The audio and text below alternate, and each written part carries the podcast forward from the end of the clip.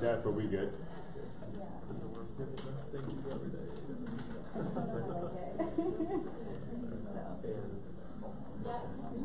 All right. No, we have a bunch. Okay. Hello, everyone. Hello. Sorry for the late start. Of all days, I ordered a new phone today, and you can't wait. I just started setting it up a couple hours ago, and there you go.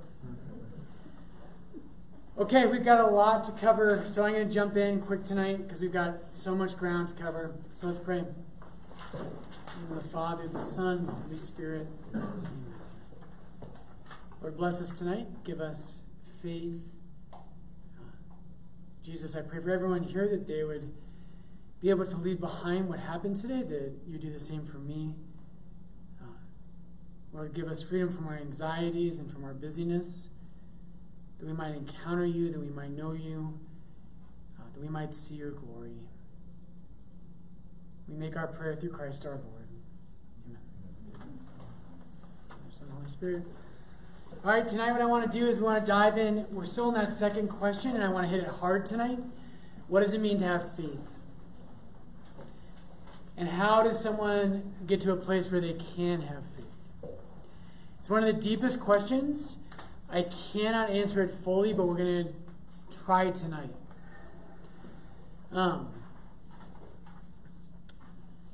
how are we going to do that? So here we go.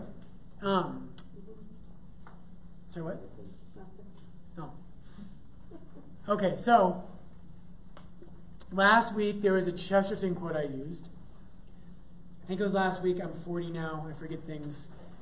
But Chesterton has a quote where he says, if you were on safari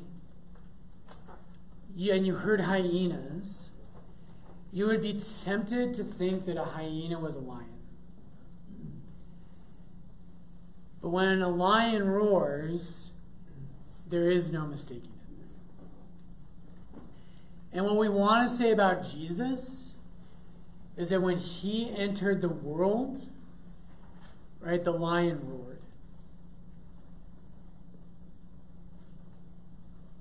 And tonight we're going to try to dive in deeply into what does it mean to be a person of faith. The Catechism of the Catholic Church, Patrick had some of those tonight. The Catechism, the great thing about the Catechism is if you go to a different Christian denomination other than the Catholic Church, there are different churches that have something like this, but not as much anymore. It's hard to know what they actually believe. Now, in Catholicism, that can be true, too. You can say, well, Father Brian, you said this, but I went and talked to, Father Jehoshaphat, and he said this. The great thing, I don't have one in front of me, but the great thing about the Catholic faith is there is official teaching. And if you're coming from a Protestant background, our Protestant brothers and sisters do many things much better than we do. And they do things better than I will ever do them in many ways. One of my biggest critiques of them is people like their church based on whether or not they like their pastor. And their teaching changes on whatever the pastor happens to think is right. One of the reasons I am a Catholic is there is official Catholic teaching, and it is consistent through time. So have there been Catholics who teach something wrong? Of course there are. But the great thing in Catholicism is there's a way of knowing when they're teaching something that is not Catholic teaching. The Catechism of the Catholic Church represents the easiest way to look into that. If you find it in the Catechism, it is official Catholic teaching. That's awesome. Because the danger all of us have, as I always say, think of someone right now that you can't stand. And imagine them saying something really true. Are you like, they would never do that. Right? The danger we have as human beings is that we all pretend like the way I live my life is I thought very carefully, I'm very, very intelligent, I thought through every angle, and I decided this was the truth. The reality is that most of us aren't really, we have some aspect of that to us, but we have a lot of parts of us that aren't really like that. We're human beings, and that's good. We're supposed to have hearts and flesh and blood and all those things. But what that means is sometimes we believe something's true because we like the person behind it. One of the reasons I am a Catholic is because when you go to, you know, a Catholic Mass today, you go to the same Mass that St. Irenaeus went to in the 2nd century. Language might be different. There might be minor differences, but it's the same Mass. When you go to a Catholic, when you get Catholic teaching today, you're going to get the same thing that St. Augustine received in the 4th century from St. Ambrose. You get the same thing that St. Bernard of Clairvaux received in the, what, the 9th century. No, he's later than that. Whenever he was. There's something incredibly compelling about that. Okay, how did I get on this? I'm serious.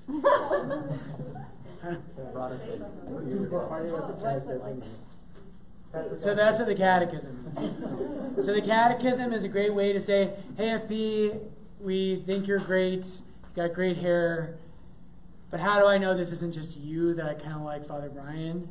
How do I know that this is something that's more solid than that? You should be asking that. I hope you like me. I hope we become friends. I do always hope for that. But we're talking about something much deeper than that here. Yes? So question on that, like, coming from a Protestant background, I think that's like, I agree that people do kind of choose their churches based on that. Yep, and Catholics do to a certain extent. In general, yeah. Mm-hmm. Well, that's my question, I guess, is like, I feel like I've been to a number of Catholic churches where I feel like the homily that week or whatever, or like consistently maybe, is like not really giving me a lot of like spiritual like feeding. And so is it like wrong to choose? Ooh, you're gonna put me on the spot. Like a parish for that reason? Yeah. Is it wrong to choose a parish based on if you like the priest or if you like the preaching? Like the music. So there's a both and here. So the danger is what we don't want is cult of personality in the church. And for priests it's super dangerous. I have friends who are like have kind of been invited to be like nationally known kind of types. And one of my friends in particular, and I love this about him. I hate other things about you if you're out there. No, he's not watching. But I love this about him. A good friend of mine who's a priest, this is not me, was asked basically to become a national figure. And he turned it down because he said, it's not good for my soul. He said, I'm supposed to be a humble priest who just serves. And I love that. Sometimes we need national figures. Sometimes God raises those people up. Okay, but can you go to church based on this? So we don't want cult of personality. Right? We want the church to be the same. And you want to get to a place where if you go to a church, and I did this for many, many years of my life, you go to a church where the homily's terrible, the music's worse, right? The person next to you thinks they can sing and they can't. And when we get to the Eucharist, you'll see this. But you get to a place as a mature Catholic Christian that you're not there for that reason. You're there because Jesus Christ is present in the Eucharist. And you are there to worship God, not for him to give something to you. Now, that being said, do homilies and music matter? Hell yes, they matter. And I want to scream at my brothers who are out there who don't work on their sermons. They are massively important.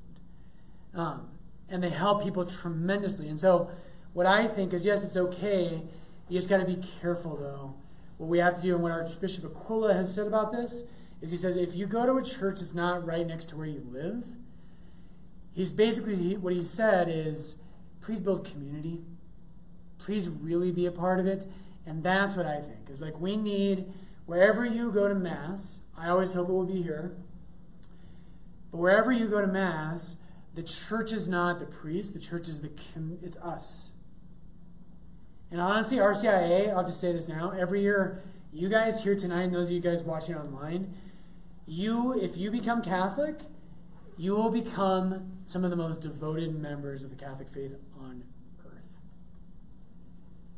And you are called not just to then be like, okay, RCIA is over and move on. Like, the people in this room should become your best friends. And you should choose to live your Catholic faith with others. And by the way, everyone wants that. And at the, whenever I say this at every class, people are like, oh my gosh, Father Brian, I want that so bad. And I'm like, awesome, who did you talk to? They're like, no one. Would someone please come talk to me? And all of you say that, and it drives me crazy. And then you email me and you say, Father Brian, will you set me up with other friends? And I'm like, it's just like dating. I don't do setups, all right? Like, everyone wants it. Talk to other people. I will help with that a little bit. So in like Baptist church that I grew up in, they have Wednesday Bible study or published Bible study before the service. Yep. Where not the pastor or not the deacon, a group of people get together. Do they have things like that? Lourdes is huge on that. So the question is about small groups. I want as far as, we'll never get 100%, but I want Lourdes to be a place where like the music's awesome, the preaching's awesome, like the community's awesome, the liturgies are beautiful and reverent. I think we have a lot of that. But also where every person who goes to Lourdes says, my best friends go there. And like, so like when I was in my last church, I started a Bible study of young, either single or married people. But before they had kids, because I knew once they started having kids, they were going to be like, yeah, we're not going to make it, right? But anyway, we started it. Now they all have kids. And they have all told me that those will be the best friends of their entire lives. They're raising their kids together. They are in each other's lives. That's what I want for everybody. So yes, and once COVID, hopefully, once we move past this, help me do that. Everyone wants the same thing. Everyone wants deep friendships. My friends, the Rudolphs, they talk about how when they were at a different church, they were like, they walked into a church and they like, when they stepped in, the average age dropped by 20 years. And they met one other couple that was like in their age range. And Danielle was super embarrassed, but Matt friend-stalked them. So if you've been coming to Mass, we have this thing called the Sign of Peace. We're actually not doing it because of COVID, but where we offer, we say, peace be with you. And it's not a time to do this, but I get it once or twice. Matt was like, they went and sat by this other couple. And like, there's like the sign of peace. Let us offer you the sign of peace. And Matt turns to the guy, he's like, hey, let's hang out after Mass. And Danielle's like, what are you doing? You're embarrassing me. We should all be doing that. Okay. What the heck are we talking about? Well, you were headed down to faith. What is faith and life? So let's talk about faith. Here we go. So Chesterton says, right, if once you hear a lion, it should send chills up and down your spine. So here's what I want to do. If you have your handout in front of you, and if you don't have a good Bible, the edition I recommend is called the RSV.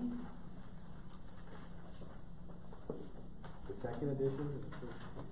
It doesn't really matter. I actually prefer the first edition, but both are excellent. Not all scripture scholars, but overwhelmingly scripture scholars will tell you that this is the best translation in English right now. The other ones are good. If you have another Bible, that's fine. If you have one you're attached to, that's totally fine. So that stands for the Revised Standard Version. This is my old one. I'm transferring my notes into my new one, so this one's all chewed up. But this is my old RSV Bible. Ignatius Press puts out this edition. They're beautiful. They're well done. I do recommend you have a Bible and you read it. You have to actually read it. Okay, so on your sheet, and before we do that, so here's how John's Gospel works.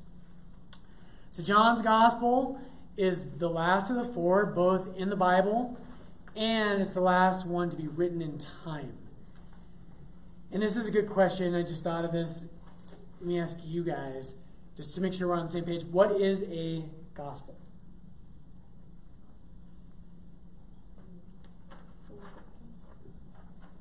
It is the Word of God, but there's other parts of the Bible that are the Word of God. What? The telling of Jesus' life. Yeah, it's the story of Jesus' life, right? And so there are four of those, Matthew, Mark, Luke, and John. And one scripture scholar I like says it's like, he says it's like a four-part harmony. They're all slightly different, and when you hear them like four voices singing together, and they're good voices, not like mine, it's so shockingly beautiful, it's amazing. But you could also, you know, imagine you could take one voice out and just listen to that one voice. You can do that. So the Gospels are the stories of the life of Christ.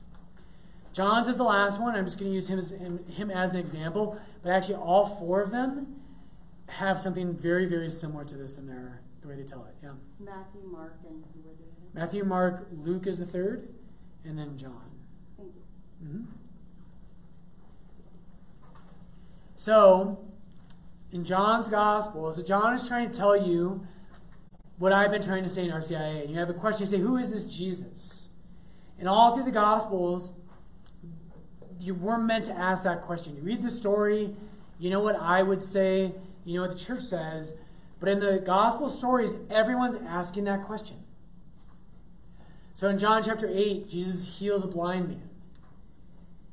And the Pharisees and the Sadducees, who are Jewish higher-ups, they're saying, well, we think we know who this guy is. And the blind man's asking the question.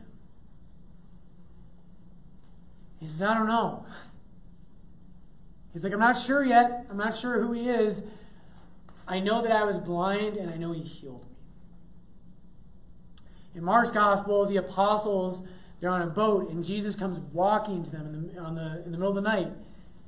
And he calms the storm, and he gets in the boat, and the apostles ask themselves, they say, who is this man? Okay, so what happens, though, in John's Gospel, and I love the way this pans out. In John's Gospel, there's two parts. And this is going to speak to your life and where you're at with faith. You've got to wrestle with faith. Faith is not easy. Faith means you have to let go of yourself. It means you have to take a risk. It means you have to let go of yourself. It is not merely an intellectual exercise. So John has 21 chapters. And in chapter 1 to the end of chapter 12, scholars call this the Book of Signs.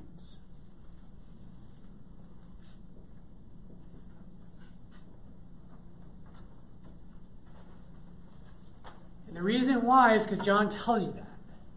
So in John chapter 2 is the wedding feast of Cana.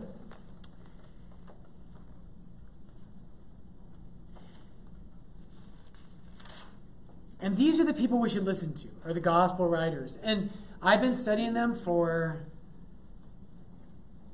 a little over 20 years. And I will study them for the rest of my life. So this is like, I'm giving you all of my hard work. You're welcome. All right. In John chapter 2, Jesus turns the water into wine. And by the way, when we talk about Catholics and drinking, he creates a lot of wine. A lot. But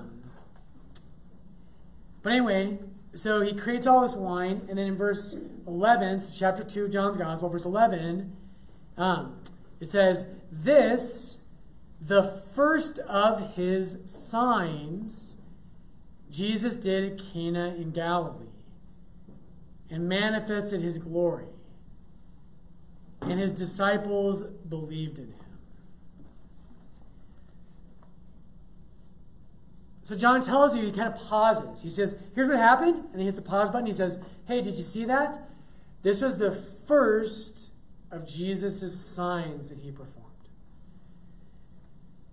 In the Book of Signs, in between chapter 1, or really chapter 2 there, and then to the end of chapter 12, Jesus Christ performs 7 signs.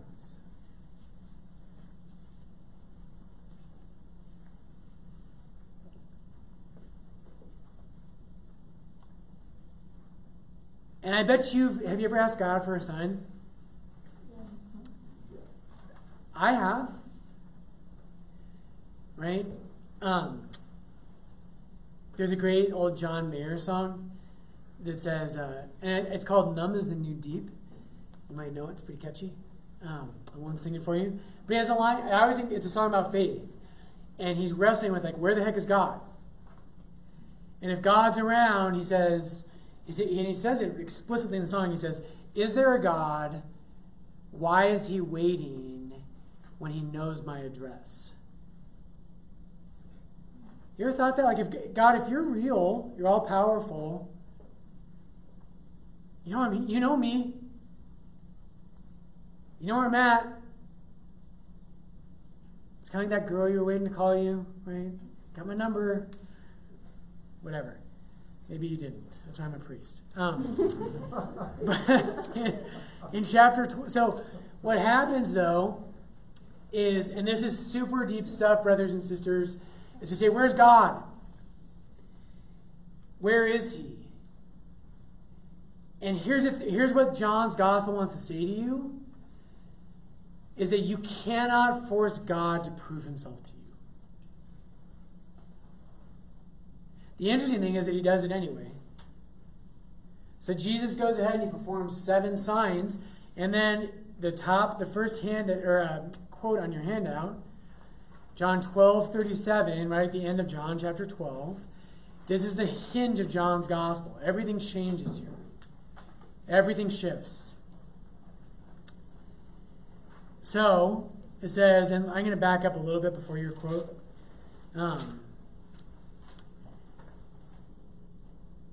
So Jesus is talking about his death.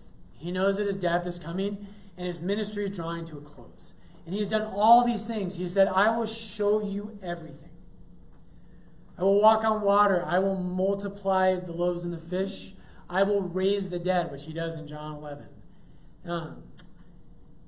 But then here in chapter 12, it says, when Jesus had said this, he departed and hid himself from them. By the way, God is bigger than you. If you are proud and you say to God, if you're real, bow down to me and you will prove yourself to me, which is what most of us do, he will hide himself from you. Let me say that again. This is massively important. God does not reveal himself to the proud. If you are to see who God is, you must humble yourself. So Jesus had said this, he departed and hid himself from them. And here's the verse on your handout. Though he had done so many signs before them, yet they did not believe in him.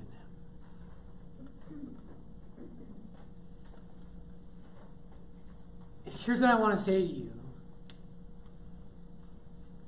I don't know the human heart. I don't know people who don't believe in God, who aren't Christians. I'm not God. I don't know their hearts. But I have met a lot of people. And usually what they do, and they say, I'm not a Christian. There's a million different reasons why people aren't Christians. But you have to surrender something to see God. And I have met a number of people, I don't know how many, who refuse to do that. God is not a math equation. He is something far greater than you. And you have to surrender something. Okay, so they didn't believe. They didn't believe. One more story. You guys know who Stephen Hawking is? Brilliant astrophysicist. Stephen Hawking, I remember watching an interview with him, and I mean, the guy's light years smarter, no pun intended, than I will ever be. But he was debating, there's a priest he was debating named Father Spitzer. Is it Ed Spitzer? What's Spitzer's first name? Anyway, he was the president of Gonzaga University for a while as a Jesuit priest. He has a doctorate in philosophy. What is it? Robert Spitzer. He has a doctorate in philosophy and a doctorate in astrophysics. It's pretty impressive. He's on Larry King Live debating with Stephen Hawking. And Hawking's brilliant. But it just, when you watch this interview, Hawking did not want to believe. He didn't want to believe. He was trying to find a way to not believe that God existed. Okay, so here's what happens. The point of John's gospel is this division. So that's chapter 1 through 12. Chapters 13 through 21. 13 through 21, scholars refer to that part of John's gospel as the book of glory.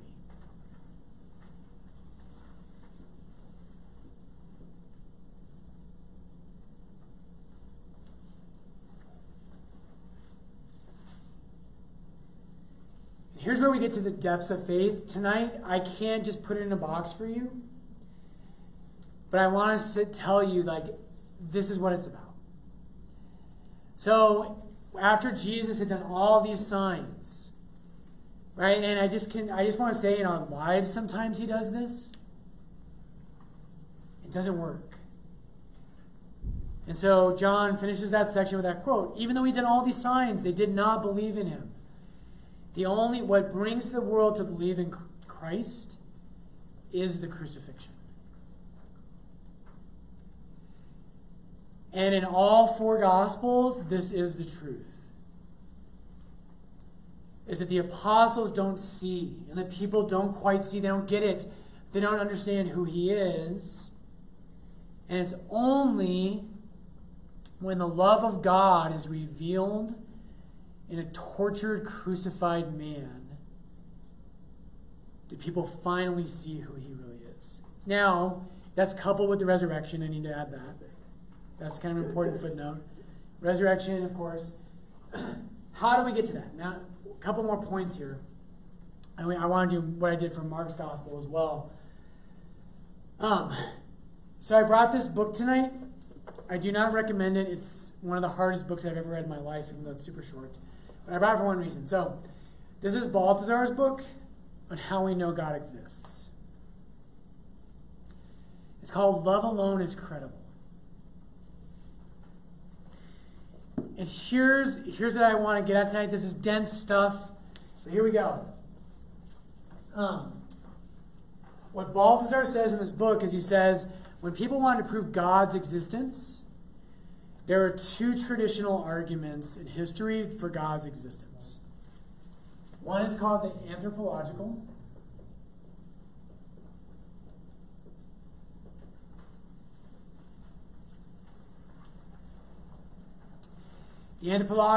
that anthropos is the Greek word for man.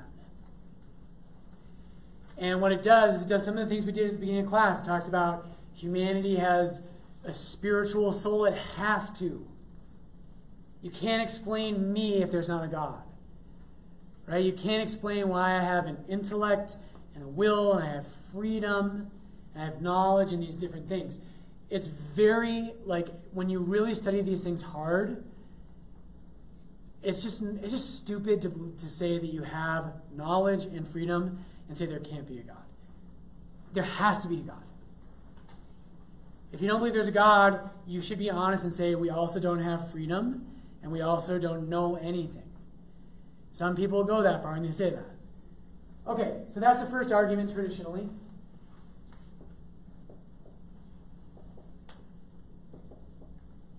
The second traditional argument is the cosmological.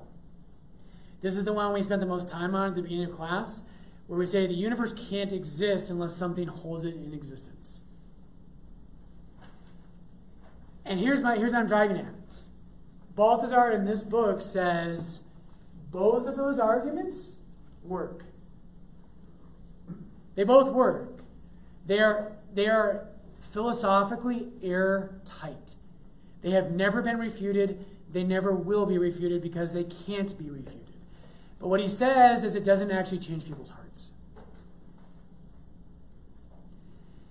And so the title of this book is Love Alone is Credible. Balthasar, one of the most intelligent people who has ever lived, says that at the end of the day, what we're trying to do when we try to say, is Jesus God? Here's what we're doing. Is we take some sort of measure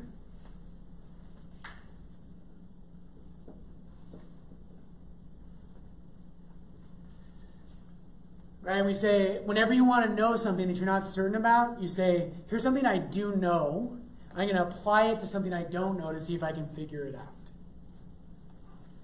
Right? So, like, I don't know, at the top of my mind, I think of astronomy, right? Like astronomers through the ages, they said, we don't understand how the stars move the way they do, but I do know how math works. So I'm going to take math, I'm going to apply it to how the stars move. Right? Whenever we don't know something, we take something we do know and we try to use that to understand something we don't. And so in our question about is Jesus God, what we all do is we look for a measure and we apply it to Jesus. And we say somehow, how do I know that Jesus is God? Here's Balthasar's answer. And one story, and I'm going to cry because I do every week. I get emotional. Mom, thanks a lot. Dad, I think it's your fault too. So the cover of this book, the only reason I brought the actual book tonight, and whoever chose the cover, it wasn't Balthasar, but whoever chose it, they get an A+. Got to get through this one. There's a carving in a wall on this one. Anybody wants to see it? And I'll hold it up to the camera. It's probably hard to see. Can you see it all, Steph?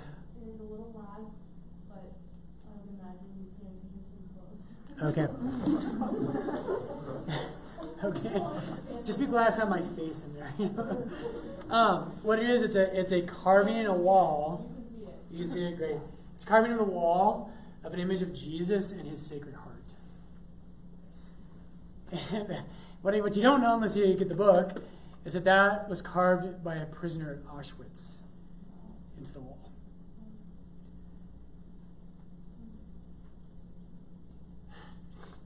You know, it's hard to get through that one. And what Balthasar says in this book is one of my favorite lines. Is he says, what we try to do, the usual measure people try to do is they say, I'm a smart guy, I'm a smart girl. I get it. I've got life figured out. So I will use my mind as my measure to understand if Jesus is God. And what Balthasar says is that the eternal God is so infinitely beyond you that for you to think you could understand him with your mind is sort of the height of arrogance. But what he does say is he says, your heart, though, the one thing in a human being that can stretch to the infinite is your heart. And so what Balthasar says is he says, the cross of Jesus Christ is the moment in all of history when true love is revealed.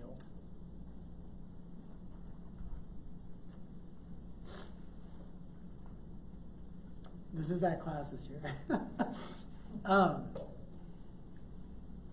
The cross of Jesus Christ, there is nothing like it in history. There will never be anything like it again. St. Paul in Galatians 2:20, one of my favorite verses, Paul, who wasn't there, and there were lots of people crucified in his time, but Paul says, I have been crucified with Christ. It is no longer I who live, but Christ who lives within me. And the life I now live in the flesh, this is the key part, the life I now live in the flesh, I live by faith in the Son of God, who loved me and gave himself for me. Love that line, Galatians 2:20.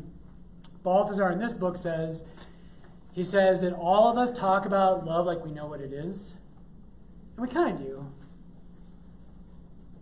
We know, of course we know something about love. But Balthasar says, if you can be real for a minute in your life, if you can be real and stand underneath the cross of the crucified Christ, in that moment, you will know that you do not know what love is. And that the supreme sacrifice that he carried on the cross puts all of our ideas of what love is to shame.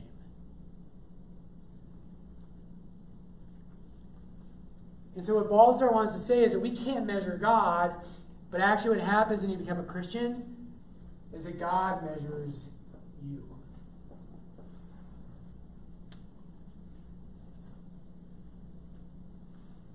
I know this is very deep stuff. One more story, and then I want to read a couple of these quotes. All I can tell you, when I had my adult kind of embrace of my faith, I could not have told you any of this. I could not have explained a single thing about John's gospel. I couldn't tell you that the apostles didn't get it and then they did. I knew nothing. I couldn't have told you what the difference between the Old Testament and the New Testament was. But the beginnings of my faith as an adult, when we get to sacraments, we'll talk about how it was actually in my baptism. But as an adult, when I was a teenager, well, I guess I wasn't an adult. As a teenager, my senior year of high school, the beginning of my faith was that I would go to Mass at my home parish, St. Francis Cabrini. And at Cabrini, I was bored out of my mind. And I mostly went because my friend Sean Corrigan was going, and we kind of went because there were girls at Mass. And I would zone, or it didn't work out too well.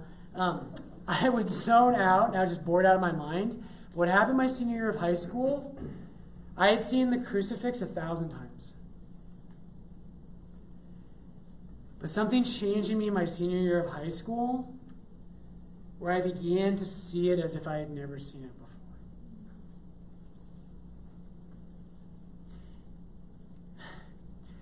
And just like Balthasar says, I wouldn't have been as articulate. I couldn't have said that at the time. But somehow, I knew that that man was up there for me. And that spoke more profoundly to the depths of my soul than any head knowledge I have ever possessed in my entire life.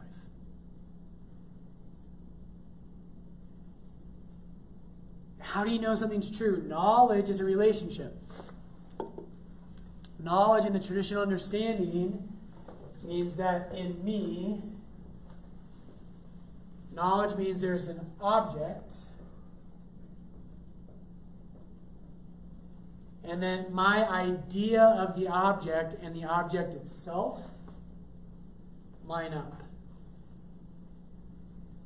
So my idea of a tree in my mind matches the tree in itself. That's the traditional idea of what knowledge is. Right? Some correspondence. So there's some kind of harmony that matches here. What Balthasar wants to say to us is that love is actually a deeper form of knowledge than your intellect can have. It can't contradict it. It has to line up. Otherwise, we fall into the forms of Christianity that say, don't ask hard questions, just feel. That's not true either. But there's something in me, and that love is actually in its depths, not love of I saw a cute girl and I couldn't go to class that day.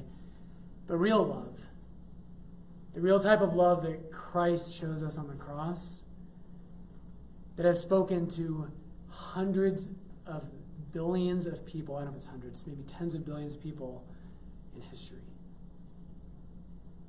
And has transformed life after life after life. One last thing, and then I promise I'll shut up. We'll pause. This is why Mother Teresa went and picked up lepers in Calcutta. This is why St. Francis of Assisi lost everything he had and embraced poverty. This is why St. Thomas Aquinas gave up everything he had to give his life to Christ.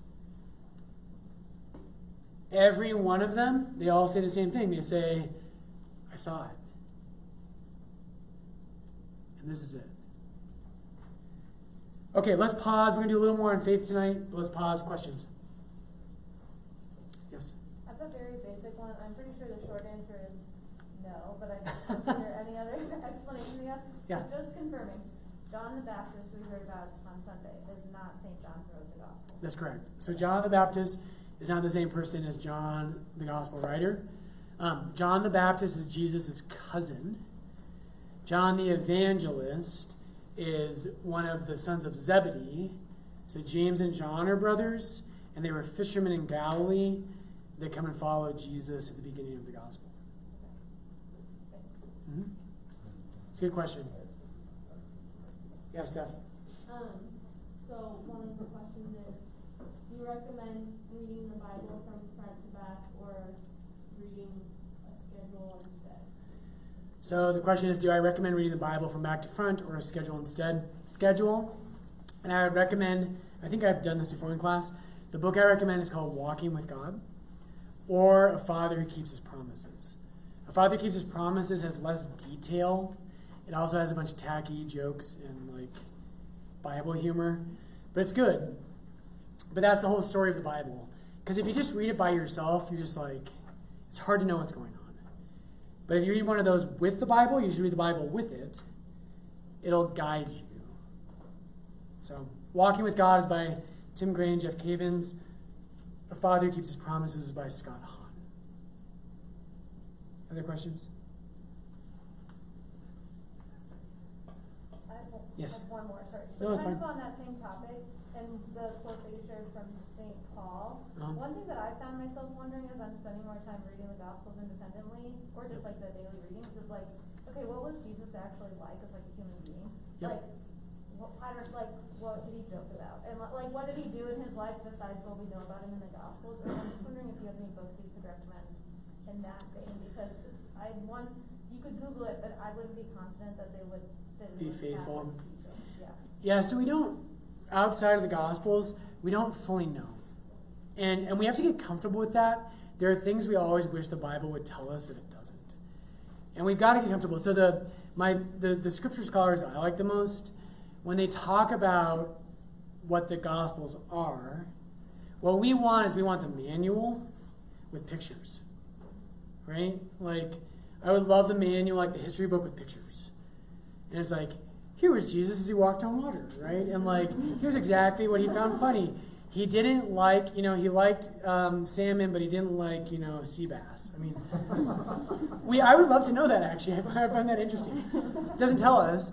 And one of my favorite scholars, a guy named Richard Bauckham, he says, we have to remember the Gospels understand themselves as witnesses. They are not there to teach you everything you could ever know about Jesus. That was never their goal. Because the goal of Christianity isn't for you to know every little detail about if Jesus likes bass or whatever. Did he eat shellfish? Probably not. Jews aren't allowed to eat it. But that's, I could go on that one. That's not the point, right? The point is, can you see? Can you see who he really is? Do you see his glory? So they're witnesses, yeah. And then the one I would recommend that does that the best, actually, and you know what's funny? I can't even say that. The one, I haven't seen it, but some of my good friends, there's an attempt at that right now called The Chosen. Oh, it's really good. I hear it's amazing. Some of my friends are mad at me that I have not watched that yet. But I've heard that is phenomenal, and it's The Chosen is a video, it's a series, and my understanding is it's a free app you can. It operates on donations alone, is that right? Yeah, there's a free app. I bought the DVDs so I could put them on the flex machine. Yeah, and you can buy the DVDs, whatever. I've heard it's really good. I do plan on watching that. That's a great thing. They're using the proceeds from the sales to do the next season. Okay, very cool. And the one book I would recommend, Fulton Sheen was a Catholic bishop who's very faithful. He has a book just called Life of Christ. Fulton Sheen's very good, so I recommend that. And that's he's an easy to read author. I'm going to send all these out. Yeah. Other questions? We've only got 2 hours of class left. You always say that, and I always wish it were true. So do I. Really? So do I. You know, it's funny. We used to have 2-hour classes, and every year we talk about going back to 2 hours, but I'm like, oh, no one will come if we do 2 hours. Maybe they would. Okay, let's take a 5-minute break. And we'll start back up. If anybody wants to see Love Alone is Credible, it's just a cool cover. Feel free to come grab that. You want to see it?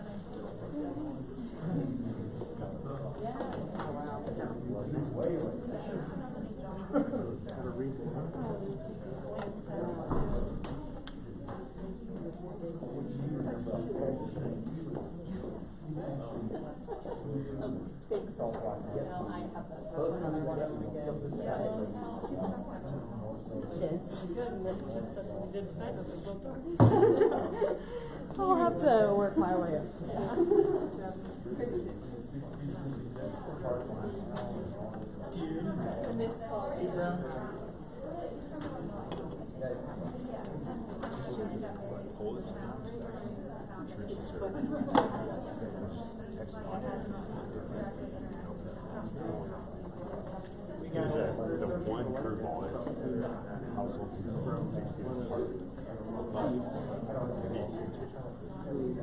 need to talk about Christmas for sure. Yeah.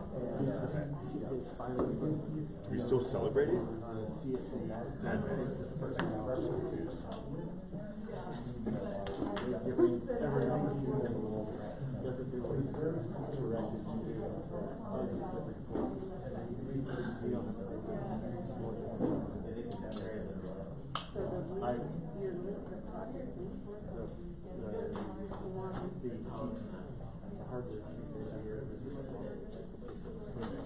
Everybody else is because he argues that it's like you can criticize what he's done.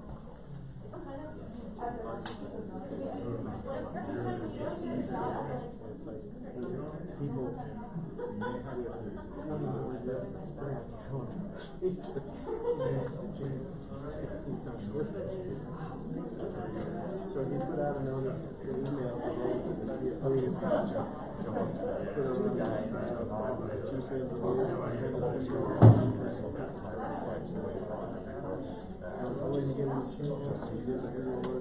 Yeah, so he's in he's the generation after Christ. So he's a Jewish general and another Roman. He's also a Jewish priest. So you really he's kind of a light for what's going on. Yeah. No, he's one of our most important.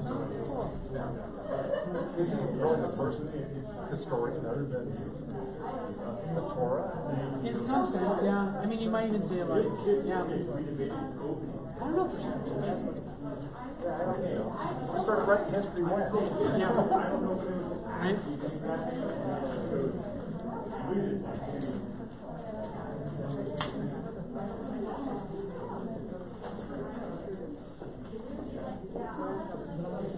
That's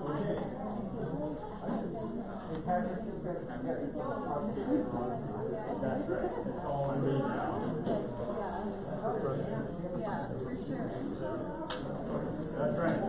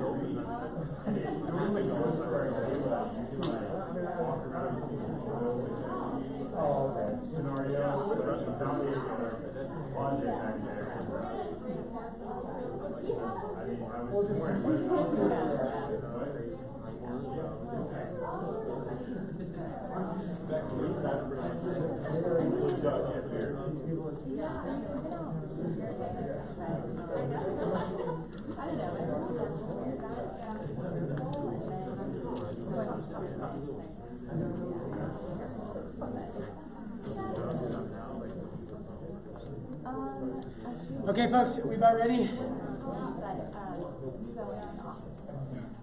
So one of the things I hope you'll always do is when I'm able to put together quote sheets, tonight I was like doing it by the skin of my teeth before coming over here. Some of the stuff I will give you is extremely dense. And tonight, some of this stuff is very dense, but it's unbelievably beautiful. And so I hope you'll take it home. I hope you'll hang on to it. I hope you'll read it again. So I want to talk about some of the stuff that Balthasar says about faith. And what Balthasar is doing, by the way, so if you haven't heard me say this, Balthasar was a Catholic priest, Swiss theologian. He lived from like 1898 to 1988, something like that. I forget. But he basically lived the span of the 20th century. As you know, he is hugely influential in my own way of thinking about Christianity. And most importantly for me, I think, when I read him, he inspires me to be a better priest. But anyway, he's brilliant. But he's going to talk here. I should have brought this tonight. One of his biggest books is called The Glory of the Lord. Again, I do not recommend it unless you have a theology degree. It is super dense. It's amazing. So go get a theology degree and then read The Glory of the Lord. And basically the entire book, volume 1. So we'll talk about this with time. God is the fullness in the Catholic tradition, and not just the fullness, but he is these things himself, of what we call the transcendentals. So the transcendentals are truth, goodness, and beauty.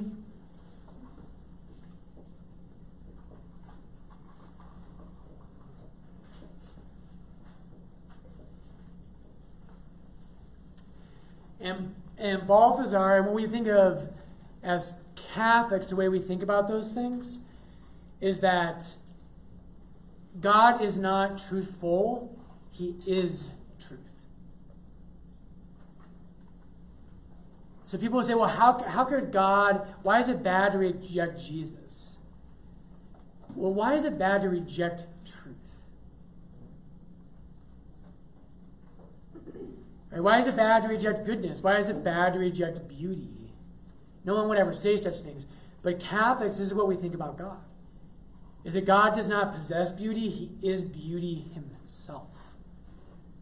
And in fact, he is so far beyond that word beautiful that when we call other things beautiful, it's almost like they're not even really beautiful because they're so far from what God is that it's like almost shameful to compare the two.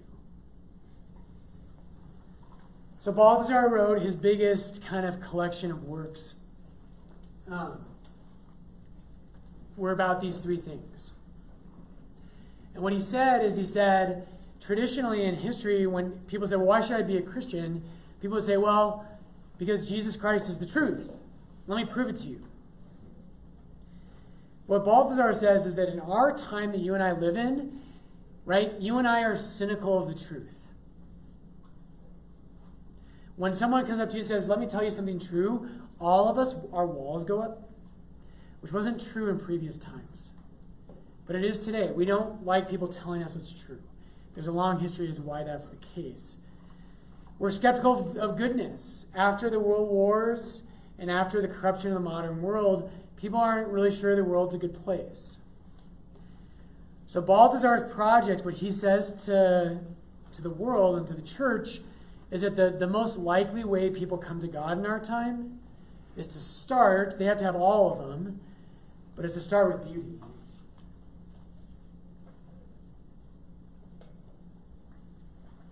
And isn't that true? Like when beauty captivates us and it arrests us in a way that other things don't.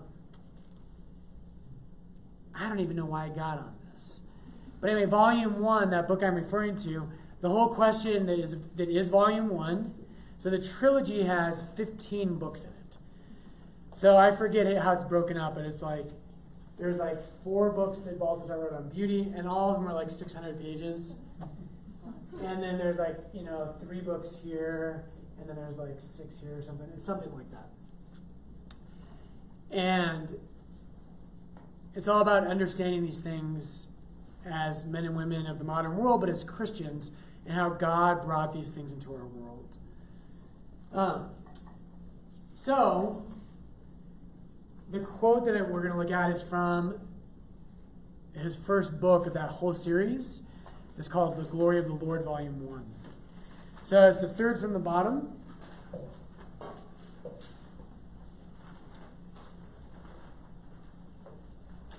And Balthasar, what he's going to do here is what he's saying is, if you came to RCIA, which probably a lot of you did, I would have.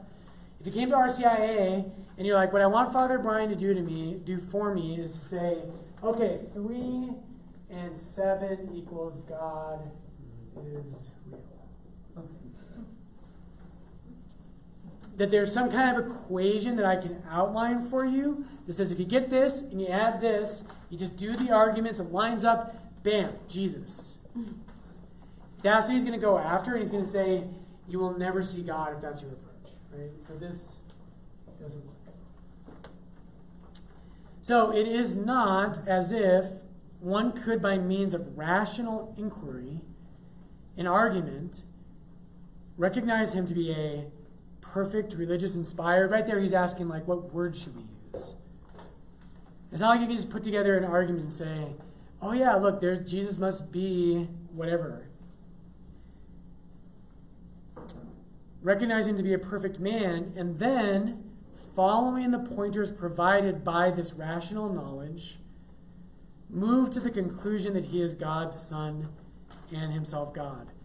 So that sentence is saying you can't do that.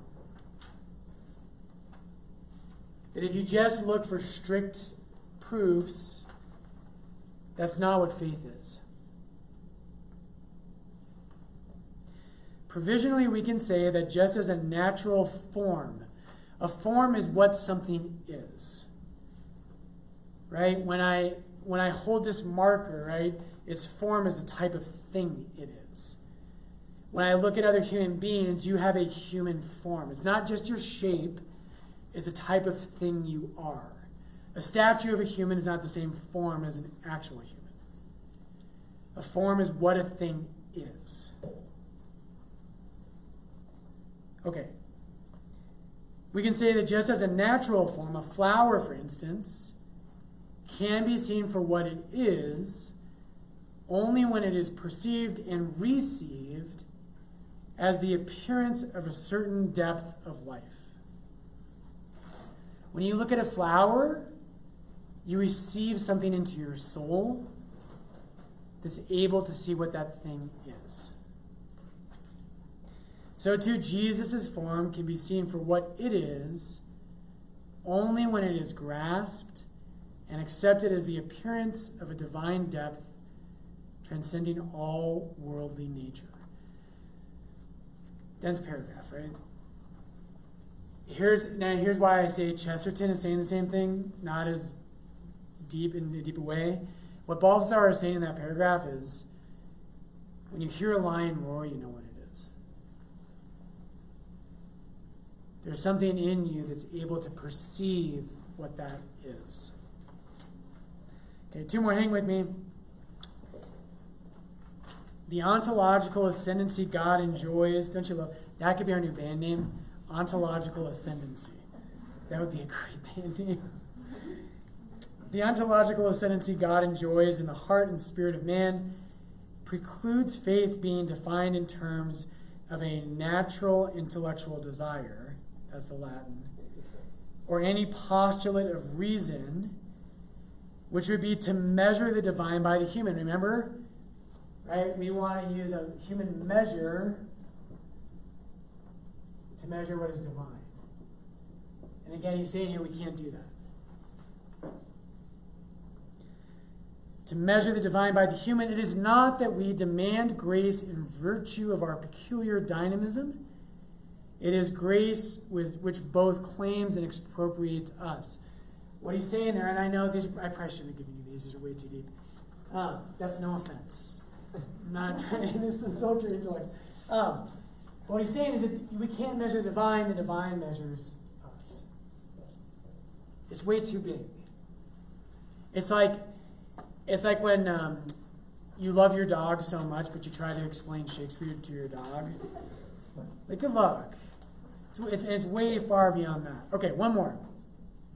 Last quote on the bottom. That obedient surrender to the radiant light. That's what faith is. Faith is that Christ breaks into the world and into your soul, into your life.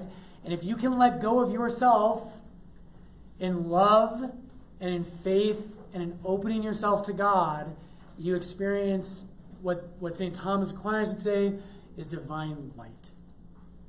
Not a physical light, but something analogous in your soul. The obedient surrender to the radiant light, I surrender to this light in my soul, in which alone by faith and not by vision, he partakes in the wisdom of the self-revealing God. The more obediently he thinks, it's supposed to be thinks, not things. It's a great sentence. The more obediently he thinks, the more accurately he will see. Because the light of faith proportions his whole being as man, including therefore his intellect, in such a way that it can receive the mystery. All right, let's just pause there because this is really deep stuff.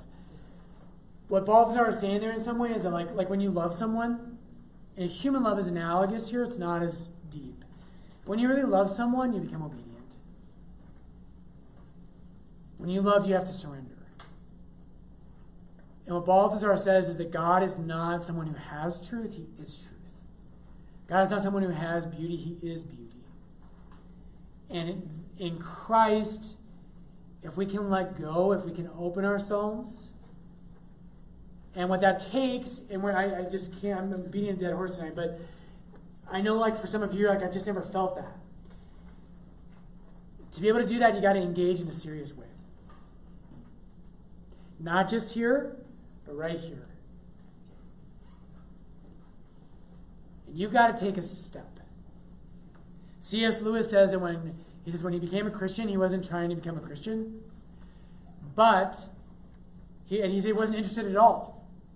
But he said it was massively important that for the first time in a long time in his life, he had decided to live a more moral and upright life. There's something about when we take a step, it opens us to see. Okay, there's a bunch more quotes. I want to do one last thing, though. I'm not even going to read this. But your first two quotes come from Mark 7 and 8. And I just want to outline for you on the board what happens instead of reading it. This is so cool.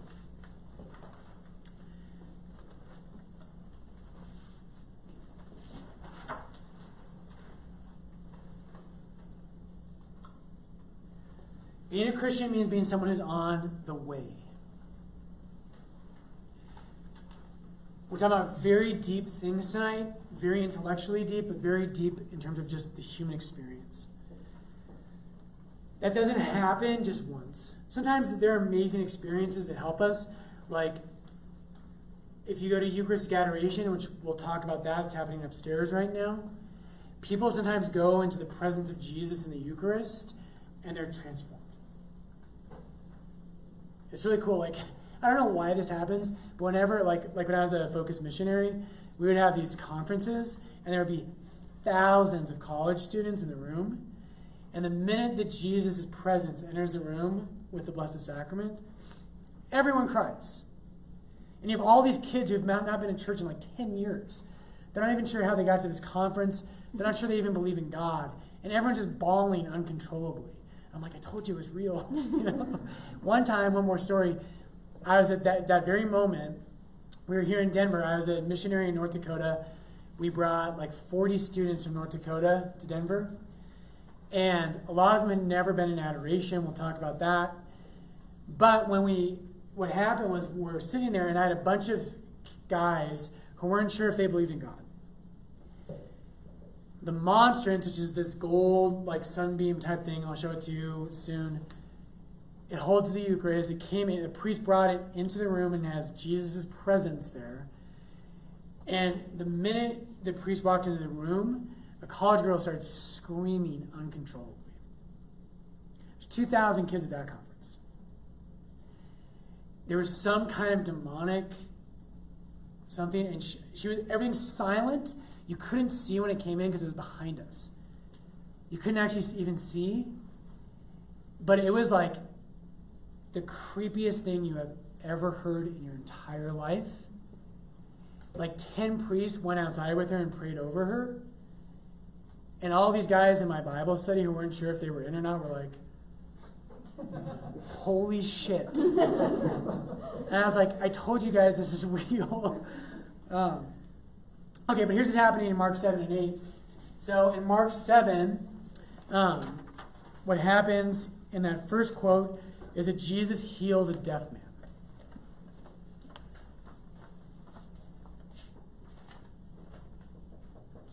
He heals a deaf man. And the scripture, all the way going back to the early Old Testament, but most prominently in Isaiah chapter 6, Deafness and blindness don't mean physical deafness and blindness. They mean you don't get it. It means that your soul is clouded and you just can't see or hear. Spiritual deafness, spiritual blindness. So in Mark 7, Jesus heals a deaf man physically. In Mark 8, he heals a blind man. And here's the cool thing.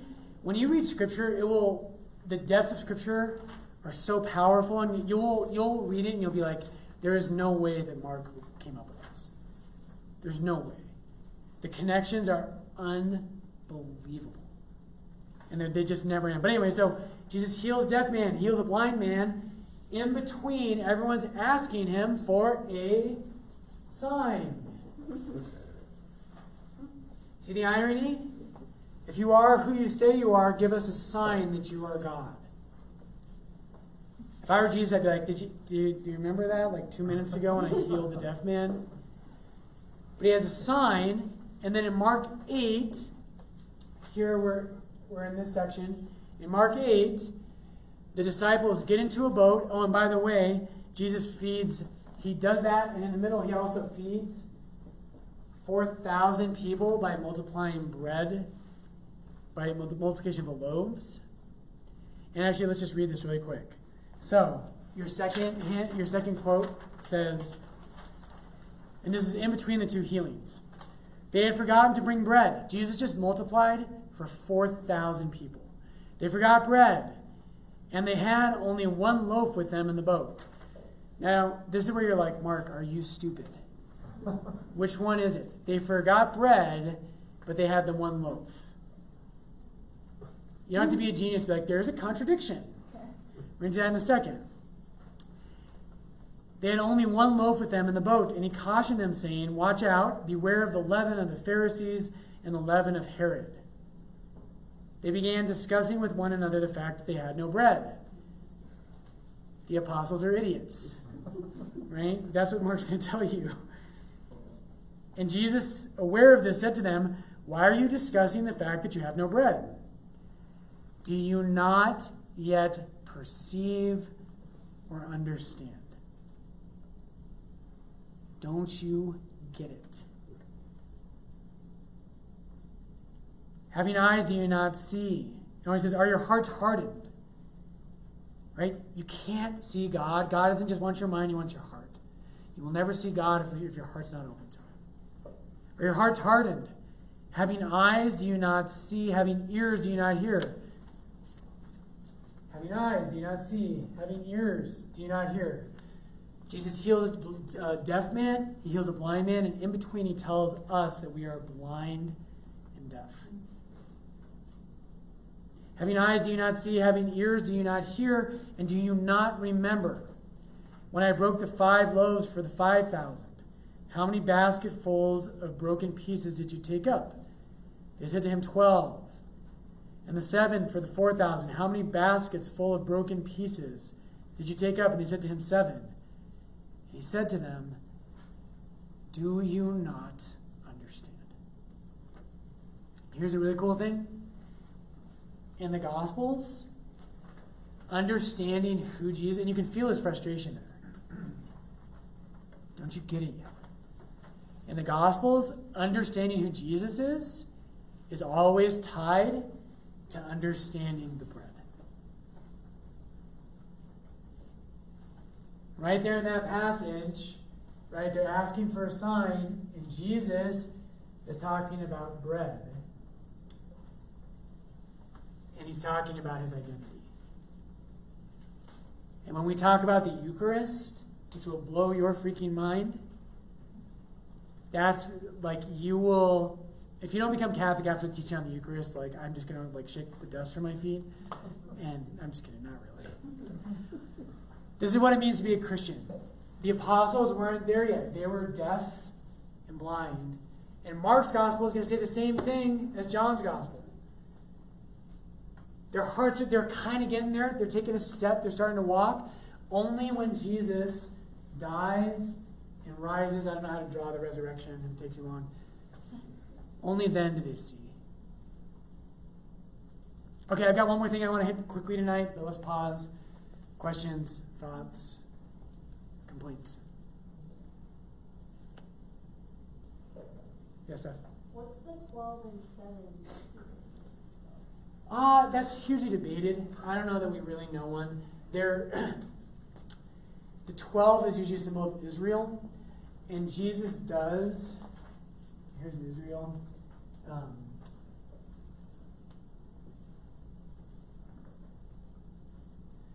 So in Israel, when we go there, so here's the Mediterranean. You have the Sea of Galilee.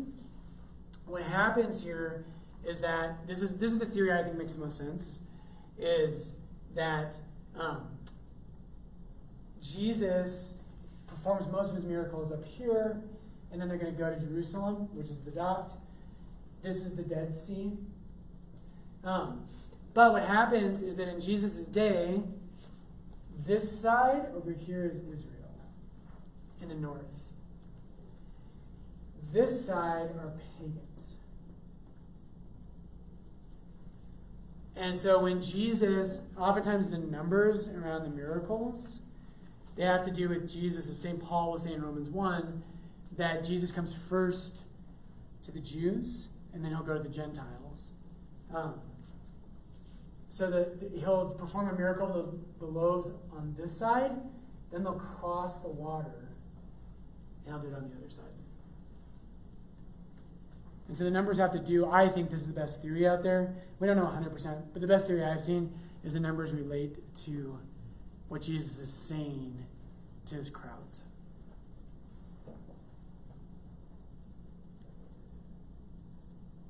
All right, any other questions?